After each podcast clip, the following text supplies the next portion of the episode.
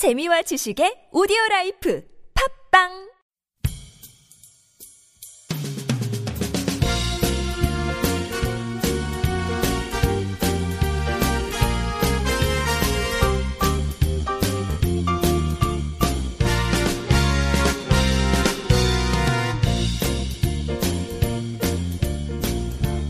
네, 안녕하세요. 이동 기자입니다. 안녕하세요, 문경 기자입니다. 네, 상당히 오랜만에 네, 어, 돌아왔습니다. 어, 아마 이 방송, 어, 방송 이제 끝난 건가? 공지도 없이 이렇게 생각하시는 분들 그러게요. 많이 있을 것 같아요. 끝났다는 얘기도 없었는데 왜 방송이 안, 나오- 안 나오는 것이냐 이렇게 생각하신 분도 계셨을 것 같습니다. 아, 정말 죄송합니다. 저희가 바빠가지고. 사정이에 좀 음. 오래간만에 방송을 재개하게 됐네요. 그 앞으로는 방송을 매일 올리지 못할 것 같아요. 네. 저희가 좀 어려운 상황이 생겨가지고. 그래서 일주일에 한 두 번 정도씩 올릴 예정이니까 양해해 주시기 바랍니다. 네, 그러면 오늘 이야기를 한번 해보죠. 당대회 분석 14번째 시간입니다. 네. 예, 5월 달 했던 거 반년이 지났나요, 이제? 내년까지 네. 갈 듯한 지금 위기가. 워낙 이제 이슈가 또 많다 보니까 이런저런 얘기를 또 많이 하게 되, 는 돼가지고 당대 분석이 좀 길게 됐는데요. 어쨌든 앞으로의 최소한 10년 이런 10년 정도의 북한을 이해하기 위해서는 당대회 분석이 반드시 이루어져야 된다라는 생각 때문에 늦었지만 계속 진행하는 거죠. 네, 그렇습니다. 네. 그래서 이번 주, 야, 이번 주는 아니죠. 이번에 예, 그 이야기를 할 부분이 어떤 부분인가요? 네, 북한의 대외 정책과 관련된 내용이고요. 네. 대외 정책과 관련해서는 어, 두 번에 나눠서 해야 될 것 같습니다. 양이 좀 많습니다. 아 그렇군요. 그럼 이번 오늘 이번 방송으로 이번 주께 끝나는 건가요? 그러면? 그렇다고 볼 수 있죠. 네, 알겠습니다. 네, 그러면 어, 이야기를 시작할 텐데 그 세계 자주화를 위하여라는 소제목을 달았어요. 네, 북한의 대외 정책 방향이 음, 주로는 세계 자주화 운동과 직결되는 내용들이 많아서 제목도 이렇게 잘 잡힌 것 같습니다. 네, 알겠습니다. 먼저 이제 보통 보니까 평가 쭉 하던데 평가는 어떤 어떻게 진행됐던 건가요? 네, 일단 보고에서는 지난 36년 동안 국제 질서에 큰 변화가 있었고 복잡한 환경이 조성됐다 이렇게 좀 분석을 했습니다. 네, 36년이면 1980년부터 지금까지를 얘기하는 거죠. 네, 저의 그 인생 인생 길이와 아, 거의, 거의 갔? 거의 같습니다 네. 지금.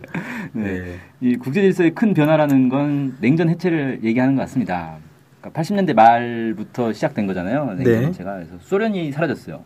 전 세계에 미국과 이제 양분하던 세력을 양분하던 그 소련이라는 나라가 사라져 버렸어요. 엄청난 변화인 거죠, 이건. 예. 그리고 동구권의 사회주의 국가들이 다 자본주의로 돌아섰죠. 네. 이러면서 이제 사회주의권이 완전히 몰락하고 몇 개 안 남았어요. 지금 이제 사회주의 국가라고 할 수 있는 건 북한, 쿠바가 있고 그다음에 중국, 베트남 뭐 이 정도 있는 거 아닙니까? 네네. 그 다음에 잘 알려지지 않은 몇몇 나라들이 더 있습니다. 근데 이렇게 이제 사회주의권이 완전히 우르르 무너지면서 음, 전 세계가 원래는 미국을 중심으로 한 자본주의 진영, 그다음에 소련을 중심으로 한 사회주의 진영, 그리고 여기에 이제 블록에 속하지 않은 제3세계들 이렇게 있었는데 그 중에 이제 한 축이었던 사회주의 진영이 완전히 폭삭 몰락을 하면서 미국 중심의 일극 체제로 변화를 하게 되죠. 네. 근데 냉전이 해체됐으니까 아 이제 세계 평화가 다가오는구나라고 생각할 수 있지만 아니잖아요. 네, 그랬죠. 제가 어. 기억하는 것만 해도 90년대 초반부터 이라크 전쟁부터 해서 유고에도 뭐 전쟁 같은 게 있었고 아프리카에서도 그 소규모 전투, 전쟁 이런 것들이 많이 있었던 걸로 알고 있고요. 예. 네. 그게 이게 왜 그러냐면 오히려 냉전 시기가 전쟁이 더 적었다라는 그런 분석도 있어요. 아, 음, 왜 그러냐면 미국과 소련이 직접 충돌을 하면 핵 전쟁으로 인해서 공멸을 하잖아요. 네, 그럴 수 있죠. 네, 그래서 미국과 소련이 직접 이 충돌을 하지 않으려고 노력을 했고 또한 여러 세계 곳곳의 분쟁에도 미국과 소련이 직접 개입을 최대한 안 하려고 했다는 거예요. 음. 개입을 했다가 충돌할 수가 있기 때문에. 어, 그러다 보니까 이 지난 500년 동안의 국제 정치사 사상 가장 평화적인 시대가 냉전 시대였다라는 분석이 있더라고요. 아, 어, 그 되게 공포스러웠던 시대 아닙니까? 네, 그렇죠. 공포인데 평화가 유지됐던 음, 그존 루이스 게디스 예일대 교수가 이 시기를 긴 평화의 시대다 이렇게 이름을 붙일 정도로 음, 오히려 전쟁이 적었고 냉전이 끝나니까 힘이 한쪽으로 확 쏠려버렸잖아요. 네. 그러니까 그 다음부터는 미국이 거리낌 없이 이제 전쟁을 할 수 있게 된 거죠. 전쟁을 해도 큰 이제 견제 세력이 없어진 거니까. 네. 그래서 오히려 전쟁이 더 늘어나 버렸다.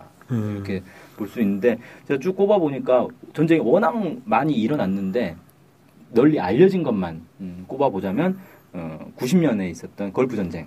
네. 이게 우리가 알고 있는 이라크 전쟁하고 좀 달라요. 90년에 있었던 전쟁이 한 번 있습니다. 네. 그게 이제 1차 이라크 전쟁이라고 볼 수 있고 이 2000년대 들어와서 2003년에 있었던 전쟁이 이제 2차 이라크 전쟁 뭐 이렇게 부를 수 있겠죠. 네. 그다음에 뭐 르완다 내전, 유고 전쟁, 유고 전쟁 이제 아까 말씀하셨던 것처럼 이게 코소보 전쟁이라고도 흔히 이제 부릅니다. 근데 이게 코소보 전쟁은 2000년 99년인가에 발발을 했는데 그 전에 91년부터 이미 유고 전쟁은 진행 중 됐던 거예요. 어. 그다음에 네. 조지아 내전이라고 조지아 하면 사람들이 미국에 있는 조 아니야? 아, 네.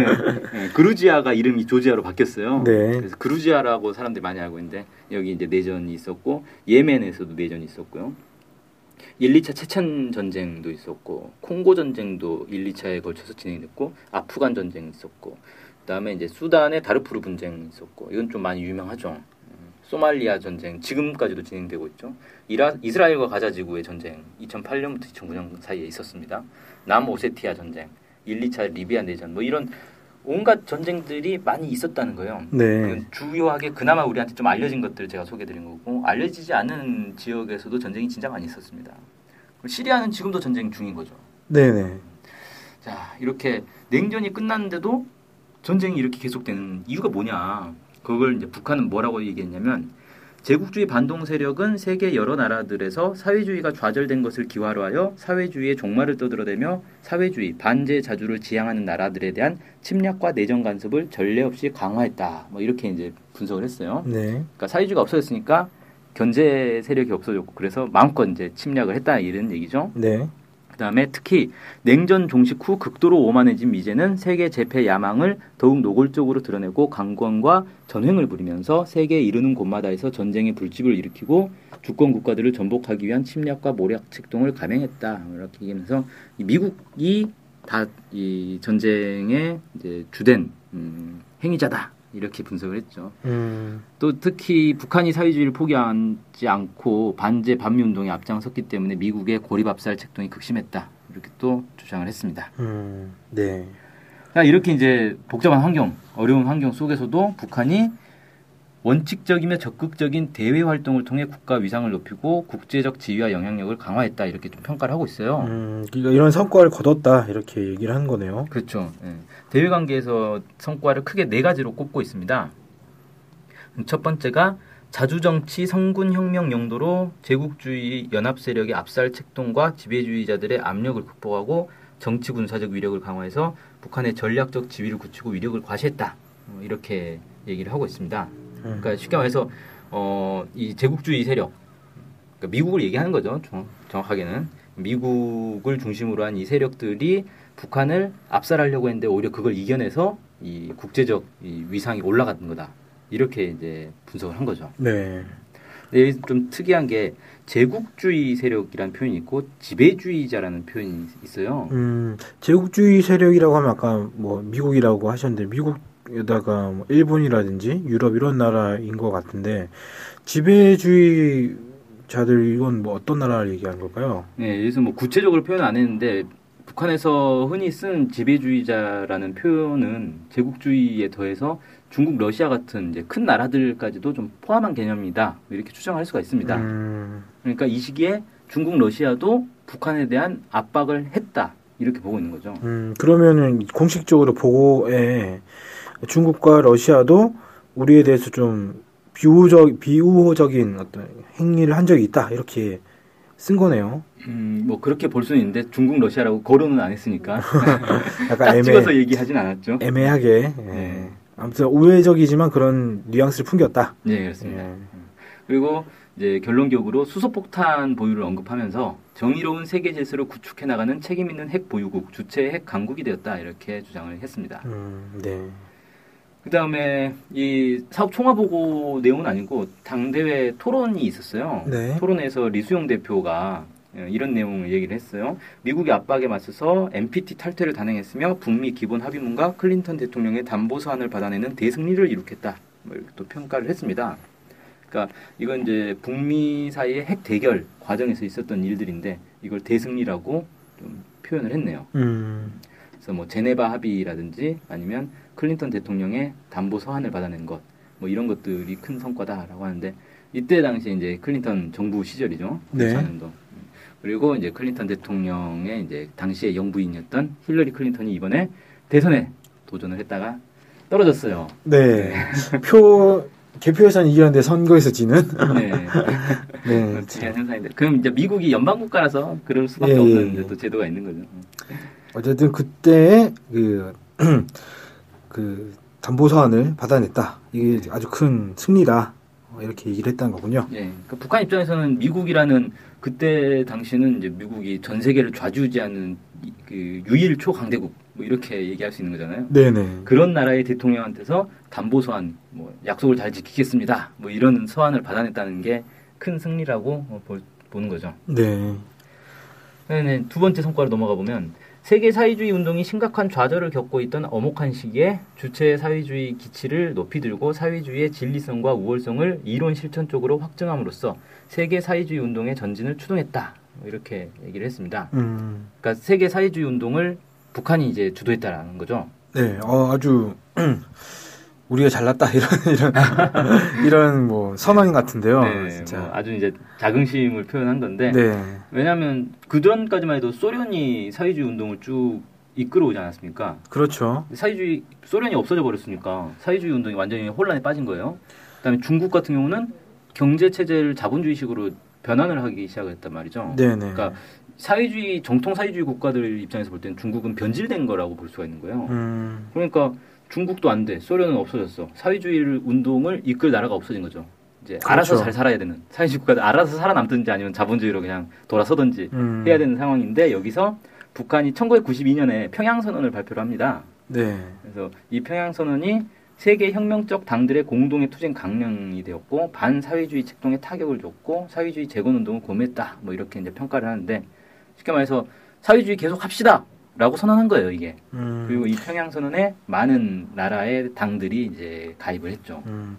그러니까 어디에서도 사회주의가 사회주의 이렇게 돼야 된다, 이렇게 나가야 된다라고 정리하지 못한 상황에서 우리들은 그걸 해냈다. 뭐 이런 거고 거기에 실제로 이제 많은 나라들의 당들이 어, 동참을 했다.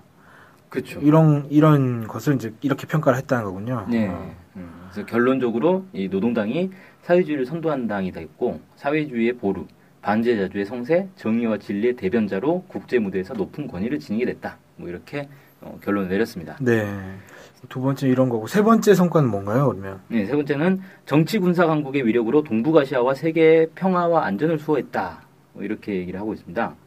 보통은 이제 북한이 전 세계 평화를 위협한다 이렇게 그렇죠. 하지 않습니까? 네, 일반적인 평가와는 정반대되는 거죠. 네. 음, 그러니까 북한은 미국이 오히려 핵전쟁 위협을 이제 하고 있는데 그걸 우리들이 막아냈다 이렇게 주장하는 거예요. 네. 그러니까 우리가 평화를 지킨 거다. 미국이 평화를 위협한 거고 이렇게 이제 분석을 하는 거죠. 네.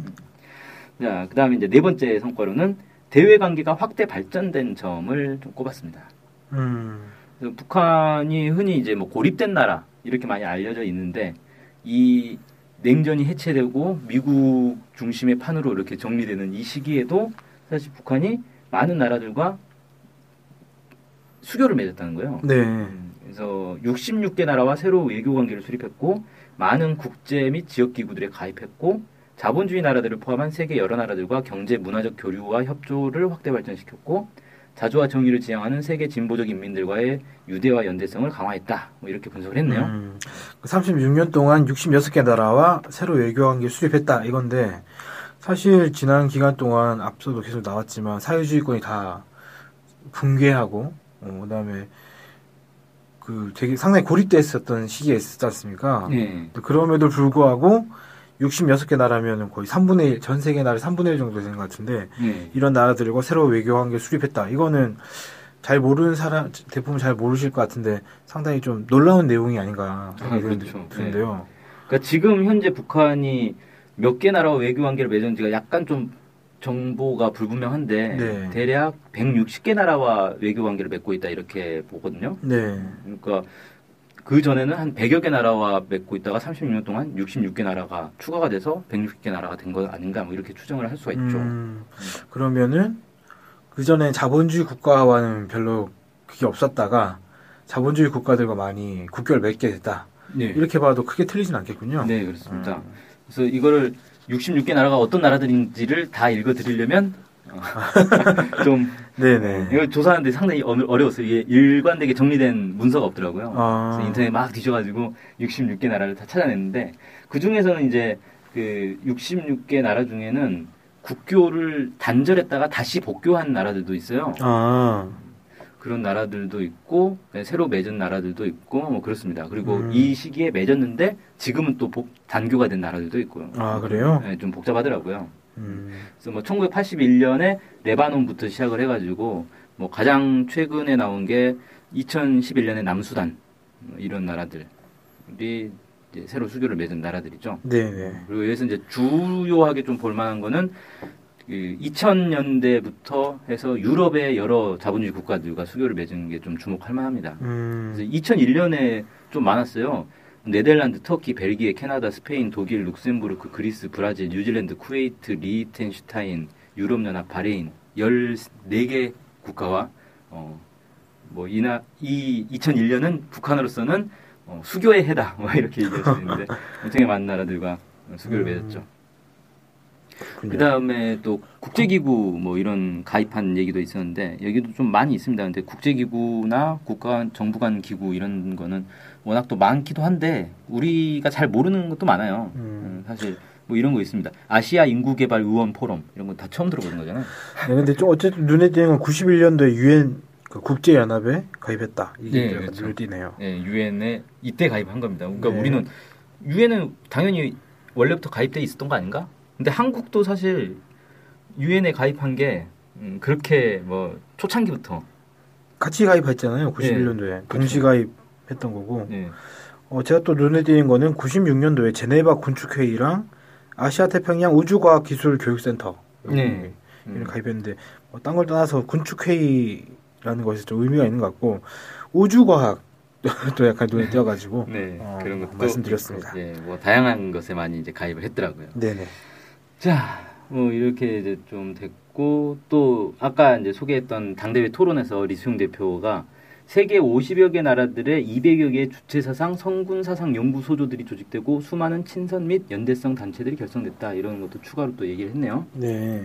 그래서 이제 주체 사상 연구소가 거의 아 거의는 아니죠. 어, 상당히 많은 나라들에 있어요. 52개 나라들에 있다고 나오는데 한국엔 당연히 이제 있을 수가 없죠. 아, 예. 아, 국가보법에 네, 바로 걸리게 되겠죠. 그러면 이제 이렇게 외교 관계와 국제 기구 이렇게 이제 진행이 된, 된 거고 이렇게 보고를 통해서 이런 성과를 거둬왔다 이렇게 평가를 했는데 그러면 앞으로도 이제 계속 외교를 해야 될 거 아닙니까? 네. 대외 관계를 맺어야 되는데 어, 과제가 있을 것 같거든요. 북한 나름대로 생각한 그런 거 그렇죠. 어떤 것들이 있는지 또 소개 부탁드립니다. 예, 근데 특이하게 그 과제는 다음 시간에 얘기를 하도록 하고요. 아, 어, 그 전에 중간에 다른 과제가 또 나왔어요. 아 그래요? 예, 이게 좀 특이한데 북한에서는 당연히 이제 자기 노동당의 정책을 지금 설명하는 거 아닙니까? 네네. 그러니까 노동당이 앞으로 대외 관계에서 이런 걸 하겠다라고 얘기를 해야 되는데 그 얘기를 하기 전에 음, 전 세계 가 이런 걸 해야 된다라는 얘기를 먼저 합니다. 아, 전 세계 앞에 어떤 과제를 던지고 그 안에서 자기들은 뭘 하겠다 이런 얘기를 하는 거예요. 어, 좀 특이하죠? 네네. 네. 그러니까 우리- 예를 들어서 우리나라에 있는 뭐 새누리당이나 더민주당 이런 데서 당 정책을 설명하는데 그래서 전 세계는 이런 걸 하자. 뭐 이런 걸 얘기하는 거랑 비슷한 거예요. 참 특이한 건데. 예, 예.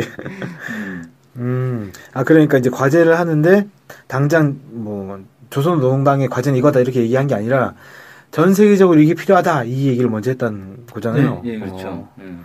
정확하게는 이 전 세계 이제 반제 자주 평화를 지향하는 세력들이 이런 걸 해야 된다라고 이제 제시를 한 거죠. 음, 이건 아까 평가에서 했던 것처럼 그, 그 자기들이 사회주의 운동을 지금 이끌고 나가고 있다 이런 관점에서 좀 출발한 거 아닌가. 그렇죠. 네. 그러니까 북한이 이제 스스로를 세계 사회주의 운동을 선도하고 또 세계 자주화 운동의 주력 국가다 이렇게 인식을 하고 있기 때문에 어, 세계 자주화를 위해서는 전 세계가 이런 걸 해야 되지 않겠냐라고 이제 얘기를 하는 거죠. 네네. 네, 그래서 보면 이제 최근 국제 정세를 먼저 좀 분석을 합니다. 네. 음, 국제 정세의 기본 축을 나라와 민족의 자주권과 존엄을 지키려는 세계 진보적 인민들과 침략과 전쟁, 강권과 전횡을 일삼는 제국주의 반동 세력의 대립 이렇게 좀 분석을 하고 있어요. 음. 그러니까 자주 세력과 제국주의 세력의 대결이 세계 정세의 기본축이다. 이렇게 보고 있는 거죠. 네. 음. 그래서 이거는 사실 흔히 이제 국제 정세를 분석할 때는 크게 이제 경제 문제로 많이 접근을 하거든요. 네. 그래서 뭐 어느 나라 경제 뭐 미국이나 중국 뭐 이런 나라들이 세계 경제를 좌지우지하고 있기 때문에 이런 나라들과의 관계가 어떻게 되는가 이런 거 중심으로 많이 보는데 북한은 좀 이제 다른 거죠. 경제 문제 중심이 아니라 이제 자주권 문제, 그러니까 정치 문제 중심으로 이걸 이제 국제 정세를 바라보고 있다.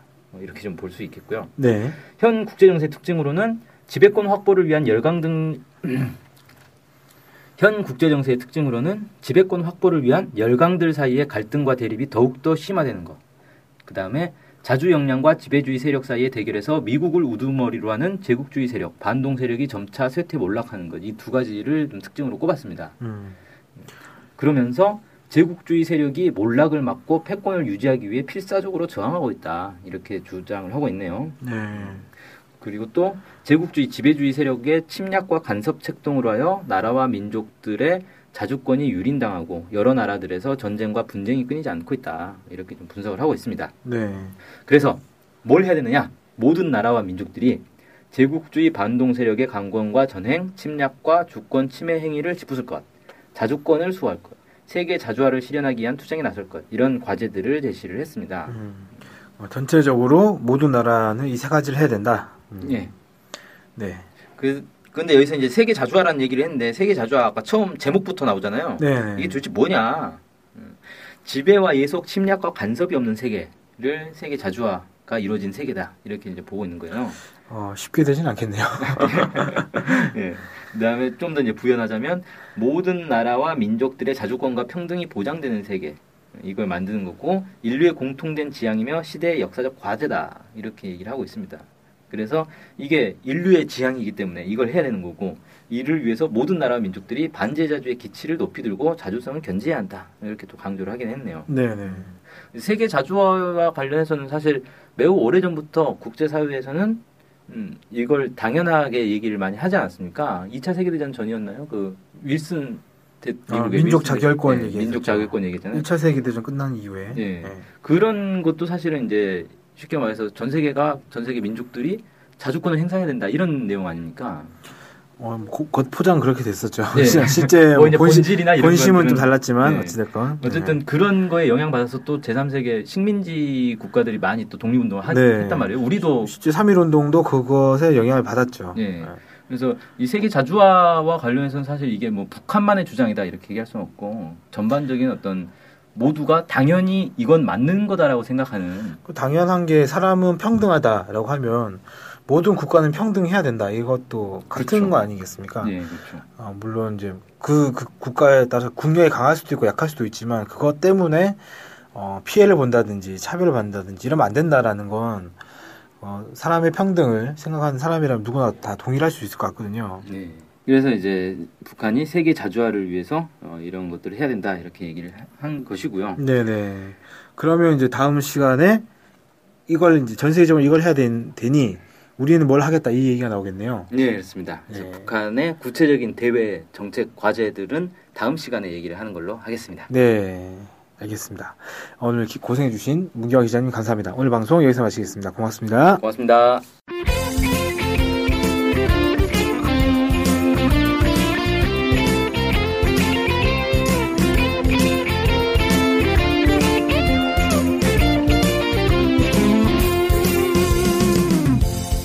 저희 NK투데이 홈페이지랑 우리 방송 스케치북이랑 외국에서도 많이 보고 듣고 하더라고요. 놀랐어요. 네, 해외 동포들께서도 통일에 관심이 많으시거든요. 네. 그래서 혹시나, 네, 해외 동포분들이 우리 NK투데이를 후원하고 싶을 것 같은데, 네, 뭐, 혼자만의 생각인가요? 네, 방법이 없을까요? 그래서 준비했습니다. 요즘은 페이팔로 손쉽게 외국에 돈을 보낼 수 있습니다. 아, 페이팔 그런 게 있습니까? 어떻게 하면 되는 거죠? 네, NK투데이 홈페이지에 오시면 배너가 있습니다. 아니면 페이팔 홈페이지에서 저희 이메일 주소 nktoday21 골뱅이 gmail.com으로 보내시면 됩니다. 와, 이렇게 간단하고 좋은 방법이 있군요. 아무튼 해외 동포 여러분들의 많은 후원 부탁드립니다.